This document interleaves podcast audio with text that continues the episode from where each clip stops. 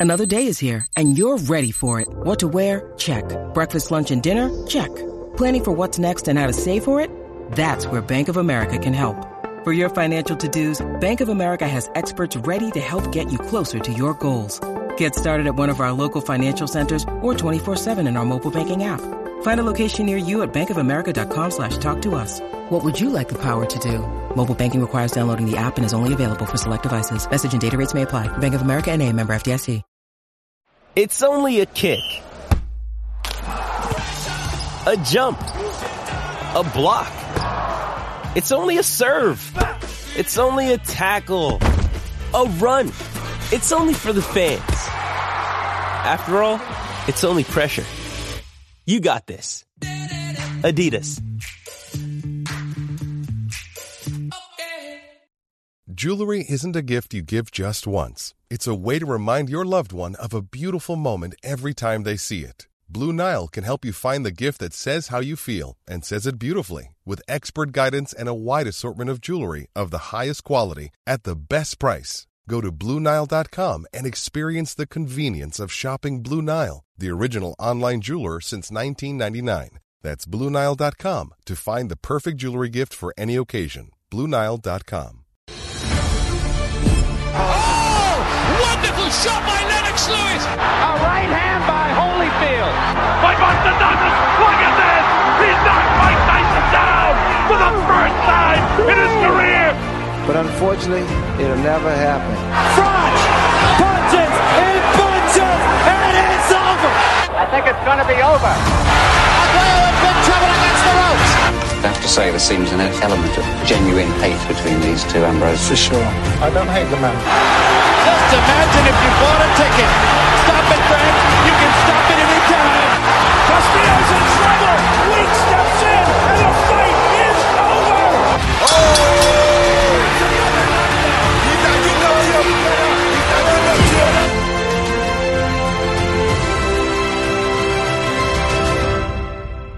Welcome to the Legendary Nights After Show with me, your host Sean, and I'm glad to be joined by our friend from the USA, Luca, who's joined us for another series of an after show. Thanks for coming on, Luke. Thanks for participating in this. I love your insight. I love what you do with your channel. I've always valued you as opinions and, and, and value you as a friend. So it's always great when we've got you on the show. Yeah, I got to bring the professionalism down a little bit. So, you know, that's what I'm here for. Well, it's a pleasure having you on. I'm really excited to get into this first episode, the opening episode, season three.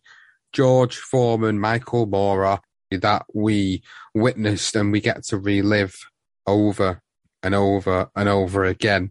And I'm really happy that we told this story and told more of a background on someone like Michael Moorer, who we had never done before, and, and really putting into context how good he was as a light heavyweight before he moved up to become a heavyweight and completely skips the cruiserweight division. But I'm interested to hear your initial thoughts and feelings and memories of, of this particular moment in time. Let's just start with Michael Moorer. Kind of this one fight summarizes him from being a, a elite guy to the guy that lost to a 40 year old man. It's kind of funny how this one fight sums up his career to many people. Yes, it was a it was a bad loss to a, a man that was considered the hill, but yet he had been able to hang it with the likes of Tommy Morrison and the likes of the other couple of years prior to this fight happening. So most people thought this was Moorer's night. You know, he was going to take a big scalp in someone like a George Foreman, but it, it seemed like too carried away in the fight and his game plan goes out of the window a little bit. And Teddy Atlas is telling him, you know, you're, you're going to lose this fight. You need to do this. And he doesn't, can see in the fight, Foreman sets up that right hand. And then when he lands it and he puts him down, I think everybody at the time was in complete disbelief that this had actually happened. And Jim Lampley's famous, it happened, it happened commentary. I mean, to me, this fight gets remembered so strangely because for me, it was like, I remember reading the newspaper and being excited for Foreman to fight. Being like a young child, you don't think Foreman could lose, right? Because you're like, I'm young. Foreman's the, this is the great story. Great stories always win in boxing, right?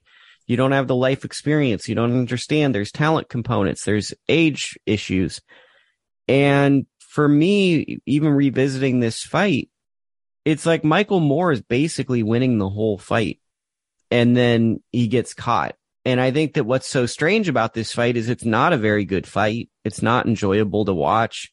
It's not some amazing fight. And I think most people expected Michael Moorer to do what Tommy Morrison did to George Foreman not that long after or before. I forget how the trajectory is, but I think it was right after. And I think this fight that fights like this are always mem- remembered by the most uh, compelling image. And the image is Foreman knocking down Moorer and the optics of an old man knocking down a, a guy in his prime. And that's kind of like what always lasts for me. It's just like a single photographic image, not unlike Ali knocking out Sonny Sonny Liston. That loss for him, really, I think it it hindered him a lot. And I know I said that he obviously went on and did win a world title again. He did, of course he did. However, I just don't think he was that. He lost that of invincibility about himself by George Foreman, and his career that sort of made me feel, in hindsight, looking back on it, that you know it was great for George. It was great. You know what he did was was very memorable and very historic, and you know still at a heavyweight division hasn't been surpassed in terms of that record as yet. I know Bernard Hopkins has surpassed that record as being the oldest world champion. However, in the heavyweight division, it hasn't been surpassed as yet. So that record still stands nearly what 30 years down the line. It's like 28 years since that fire happened. And that record, will it ever be surpassed? And I mean, in this current climate, I don't ever think anyone that I've seen in this generation, or even some of the up and comers that look like potential long term future stars, I can't see anybody surpassing that particular moment in time. So it, it begs the question to me is will this moment be a moment that will ever be surpassed? Well, I think that like records are meant to be broken, so inevitably they'll be broken. But with Michael Moorer, when I look at this fight, it's not unlike guys like Chris Colbert or Teofimo Lopez when they mm-hmm. lose, when certain guys lose, even a Canelo losing to uh, Bivol, when you lose and you're supposed to be the the immovable force, the unstoppable fighter that's going forward, some guys never come back from that. Some guys have to be that guy that's the train going downhill, and when the train gets derailed, they don't have the repair equipment to fix it. And it's like the show is over. And even though Michael Moorer's career continued after this, for a large port of people, this was the guy that lost to old George Foreman. And they're like, oh, yeah, I'll watch him fight. But he lost to George Foreman. And I think that that's kind of like what happened here is his whole career got summed up by like what, like, what is it? 25 seconds in a fight. And that, I think that as a fan, that's one of the most frustrating things about this tale is that he was one of the great light heavyweights of all time. I'm not saying he's like right up there at number two, number three, but arguably he's definitely a top five all time light heavyweight. You know, th- there is arguments to be made about who who is in that top five, but I suppose if you were doing a top 10, you'd definitely feature Michael Moorer as one of the greatest light heavyweights of all time. His record was absolutely sublime and he skipped that cruiserweight division, as I said earlier, and then moved to heavyweight. And you know, he captured a world title. He not just captured one; he captured two. He captured two world titles in the process before facing Holyfield. George. He beat Holyfield, right? He did. Yeah, he did. Exactly. He beat Holyfield in the process. Although they say that that win was tainted because of Holyfield's heart issues. However, he still did it, and he still did it in, in a fashion as well. And Holyfield in that era was the guy. Like that's the guy that beat the boogeyman. So Michael Moorer going into this fight had just beaten the guy that went down the street and beat up the schoolyard bully. And then he beat that guy. So it's like, oh my God, here's one of the best light heavyweights ever. And he beat Evander Holyfield. And now he's fighting an aging veteran in George Foreman. We got ourselves another star. We got, it looked like it was going to be Michael Moorer versus Riddick Bowe. And um, we got Lennox Lewis, who never seemingly ever got a fight. And maybe he'd fight a Mike Tyson down the road. And then what it turned into was Foreman just beats him. And then he kind of goes on this weird run of like, ah, I'll fight Jirov towards the beginning of the new millennium. And it just, his career just became really, really strange because it felt like he was always trying to prove to the world that he was more than just that fight. Well, that is part of the story, really, is that you look back in the, the mid to late eighties, it's all about doing it on his on his own accord, and it was like there was always them niggling feelings with George that that the way he ended his first part of his career was was quite dramatic, really, and and literally goes uh, a little bit insane in the changing room, strips off naked, runs around. Obviously, if anybody's not heard our career profile on George, then we suggest that you know you do check that out because we do go into more detail about that incident he takes that last loss in his career, he decides to pack it in. And then as a result of, of that, you just think George Foreman coming back and the, the fighters he were fighting at the time maneuvered into the position to fight for the world titles against Michael Moorer and was stripped for not defending. I think it was the IBF which stripped him of their title because he did, oh, they wanted him to defend it against a certain individual. I can't remember off the top of my head, but I remember him stripping him of one of the titles, and then he continued on until he, he ends up losing to Shannon Briggs in '97, and then that's the, that's the end of George. But I just feel like if he wouldn't have done this, if this moment would not have happened in the second half of his career, I don't think people, including myself, would regard well as we do now. I think he did get this win on his resume and picked up world titles again because let's be honest, if he wouldn't have done it, he would have just been seen as a failure, failing in all the attempts in the comeback. So I think it was very significant that this happened. And it, it for him, he obviously is a believer in religion. He believes in God, and he felt like it was a sign that he needed to do this, and, and he did it. But if he wouldn't have done this, in another universe, a, a big what if, would we have looked at him in the same way we do now as as an absolute legend, or would we have just said he was a guy that could have done more? So the George Foreman multiverse, they we got the multiverse where there's another. Um, I mean, you bring up an interesting point because it's like this is probably like the lowest of the low of Foreman's career, even lower than Ali. He had just lost to Tommy Morrison. It's like he's getting back in the ring a year and a half later against Michael Moore to basically be more is propelling to to these really good fights. Moorer looks like the superstar of the division, really, and he's trying to fight the old guy.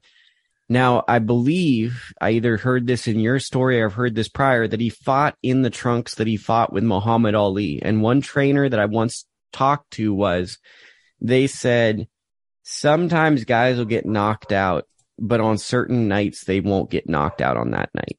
And it's like a lot of times people talk about Foreman if he was he was a front runner and he wouldn't quit. In this fight, it felt like he was going to be the guy that no one ever expected him to be. The the guy that would fight through adversity, the guy that would be there all night.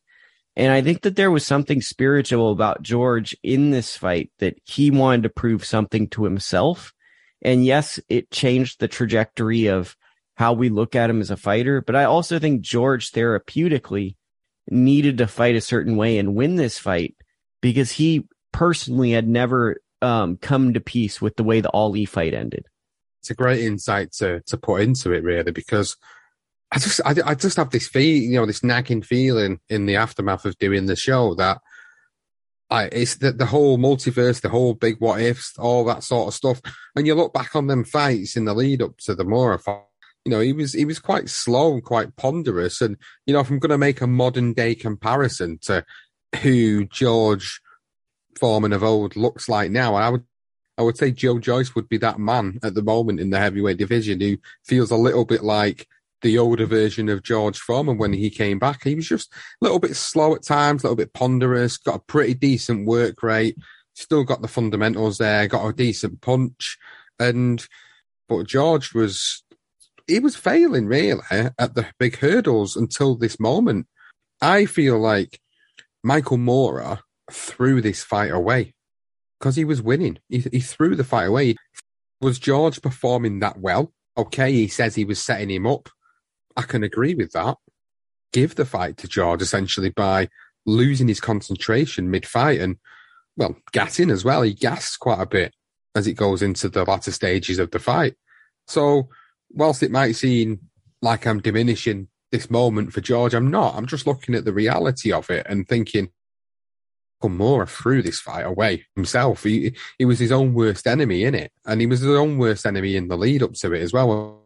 He seemed like he had his head elsewhere at times in the build up to this fight, but I think the whole event surrounding it, and then the way he sort of started to fall in the later stages of the fight, i am adamant that he, he, he threw that fight away. You know, he could he could have won that fight, and he could have convincingly won it the same way other fighters did against George in the nineties.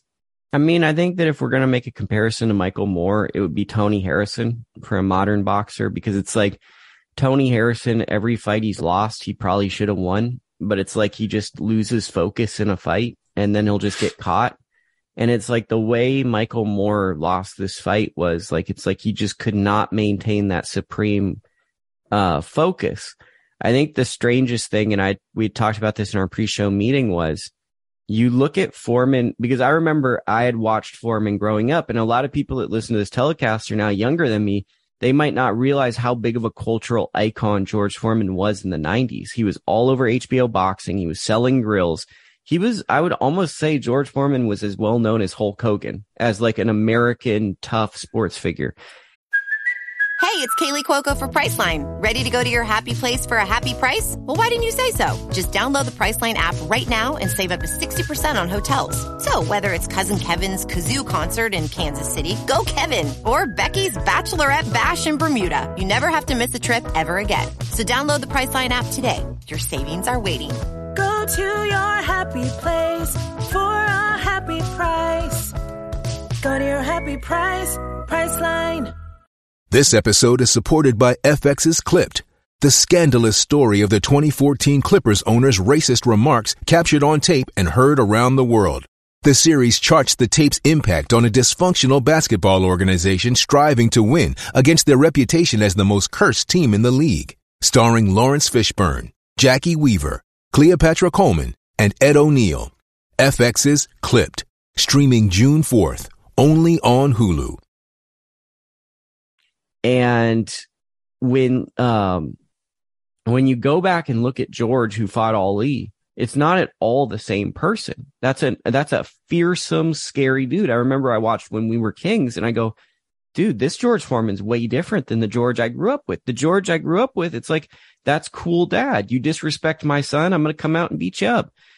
And I think that it's also like that transformation element was what made people so drawn to George because I think a lot of people know someone that's had alcohol issues and they have to change or they know someone and George's sports career was that of change.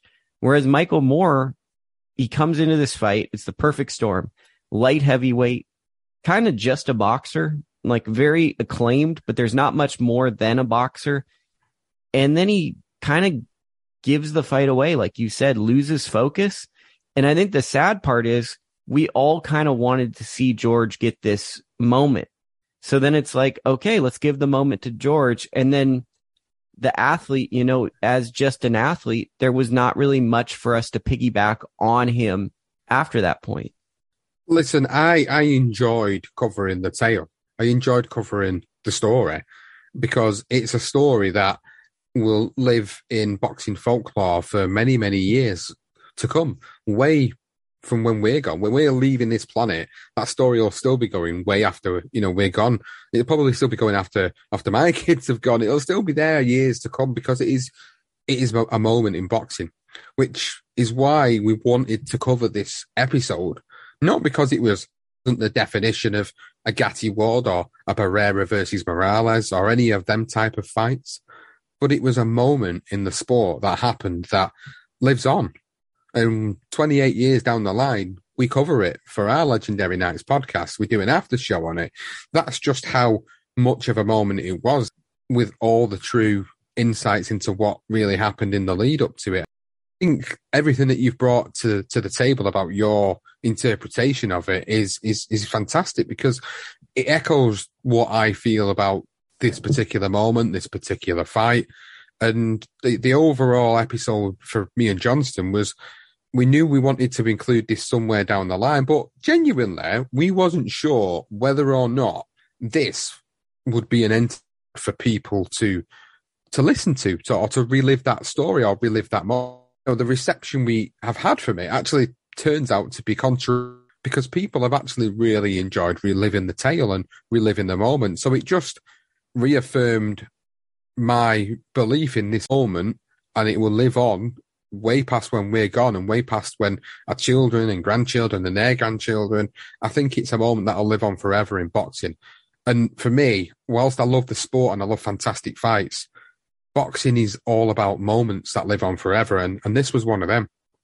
And I think that what really speaks to that is this is one of the only fights I remember as a child where like there were interruptions in programming to say, and George Foreman is now the oldest heavyweight champion ever. Like I, re- I don't know what I was watching, but there was an interruption in a telecast to explain that that had happened. The only other time I saw that or I had heard about it, I didn't see it because I was too young at the time was when Mike Tyson lost to Buster Douglas.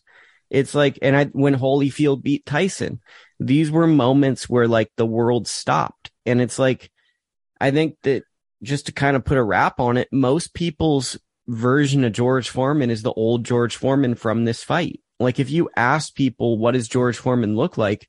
They're probably going to describe to you the George Foreman that went out to fight Michael Moorer, not the one that fought Ali, not the one that stopped Frazier.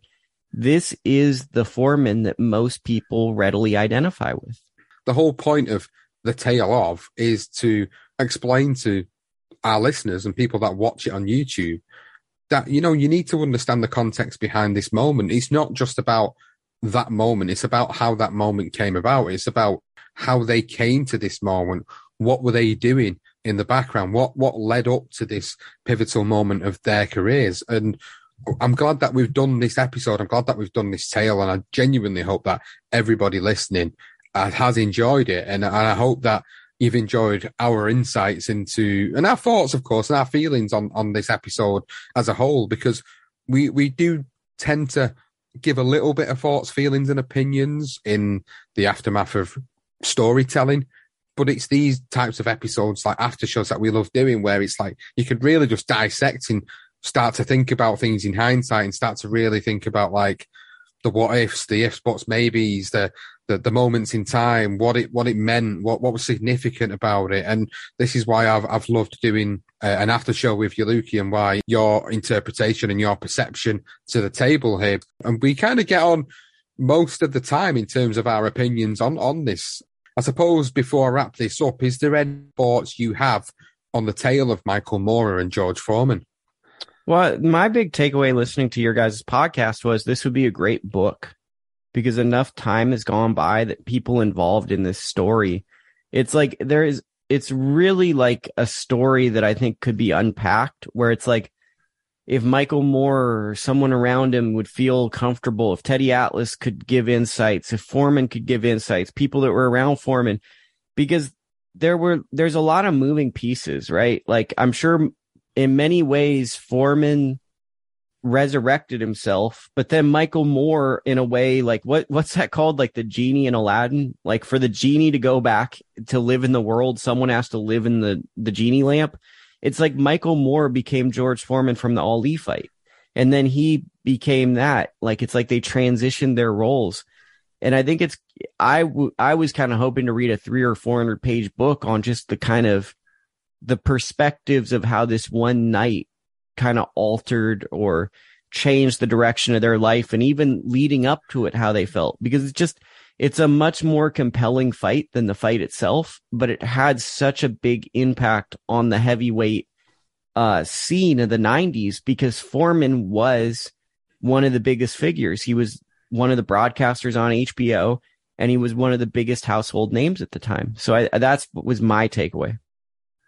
Well, that would be good, wouldn't it, to see Michael Moorer give some further thoughts later down the line. I think Teddy actually has spoken about this on the, on his podcast, The Fight. I think he might have spoken about this already. So I'm going to do a little plug and say, just go and check out his feed because I do recall listening to an episode where he's speaking about Michael Moorer. It might actually be the Moorer Holyfield fight that he does an episode on, but there may be a possibility he has done it. I probably should have checked beforehand, but if he has, if he has, I think it would be worth listening to for his from his perspective. But I think I'm more interested in getting the words from from Michael Moorer because I think it's Moorer really who he did say a little bit about the fight in the 2003 HBO Legendary Nights documentary, but he was still he still seemed a little bit bitter about it then about that moment in time to know what his thoughts, feelings, and opinions were today. Now all these years have passed about how it really did uh, affect his career and his life after that moment in time, but. I've enjoyed doing this after show, our thoughts and feelings and opinions, and I'm, I'm sure everybody listening and watching, I'm sure if you've got any thoughts and feelings and opinions, you can do that by letting us know, or you can drop a comment on YouTube, or you can let us know via the Patreon page for the. Yeah, it's it's it's been great. I've really enjoyed having you on. Thank you so much for sitting down to do this after show, the tale of Michael Moorer and George Foreman. Yeah, it's good to be old. You know, it's good to talk about old fights that meant a lot to me when I was like eight years old. So it's cool. Well, so much to everybody listening, as always, to this first after show of season three. And we'll be back for the after show next week for the second episode of the season. Right on.